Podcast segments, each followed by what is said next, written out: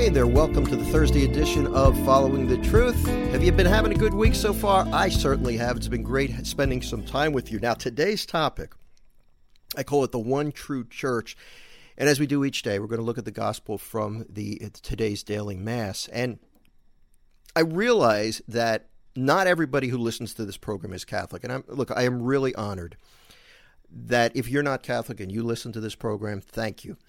I believe that as Christians, we need to work together. We need to concentrate more on what we have in common than what what our differences might be, especially in the world in which we live. And I think that's the first step in the unity that obviously the Lord wants among Christian denominations. He wants this unity. But but today I have to tell you, as a Catholic Christian, I believe that the one true church founded by Christ was the Catholic Church. And today's gospel passage really underscores, uh, or, really provides, I should say, some evidence for that belief. I'm going to read that to you today. Again, and if you are not Catholic, I just ask that you just be open to the Holy Spirit and understand that we may have some differences, but we believe in the inerrancy of Scripture. All Christians do. We believe that Jesus Christ is our Lord and Savior. We believe that we are saved by grace. There are so many things that we have in common. So, this is, you know, it, it, it, uh, the primary audience of this program is Catholic, but not everybody is. If you are Catholic, take comfort in what you're going to hear today. If you're not, I'm just going to ask you to be open to the Spirit speaking through the the evangelist Matthew, and as he as he recounts this incident, where we as Catholics believe the Catholic Church, the leadership of the Catholic Church was established under the first Pope, St. Peter. Okay, Matthew 16, verses 13 through 23. Jesus went into the region of Caesarea Philippi, and he asked his disciples, Who do people say that the Son of Man is?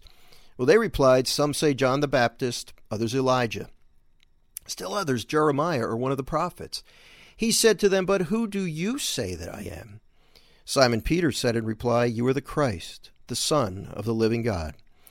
Jesus said to him in reply, Blessed are you, Simon, son of Jonah, for flesh and blood has not revealed this to you, but my heavenly Father. All right, here we go. You ready? And I say to you, You are Peter, and upon this rock I will build my church, and the gates of the netherworld shall not prevail against it. I will give you the keys to the kingdom of heaven. Whatever you bind on earth shall be bound in heaven. Whatever you loose on earth shall be loosed in heaven. then he strictly orders his disciples to tell no one that he was the Christ. From that time on, Jesus began to show his disciples that he must go to Jerusalem and suffer greatly from the elders, the chief priests, and the scribes, and be killed, and on the third day be raised. Then, and, I find this very interesting. After Jesus establishes his church on the leadership of Peter. Look at what happens shortly after that. Then Peter took Jesus aside and began to rebuke him. God forbid, Lord, no such thing shall ever happen to you. He turned and said to Peter, Get behind me, Satan. You are an obstacle to me. You are thinking not as God does, but as human beings do. I mean, talk about Peter. He's a roller coaster ride.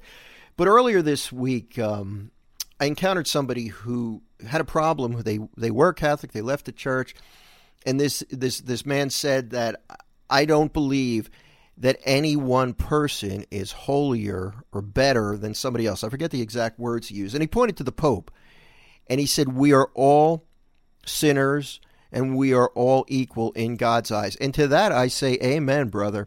This is evidence that the Pope, even though he's the appointed head of the church on earth.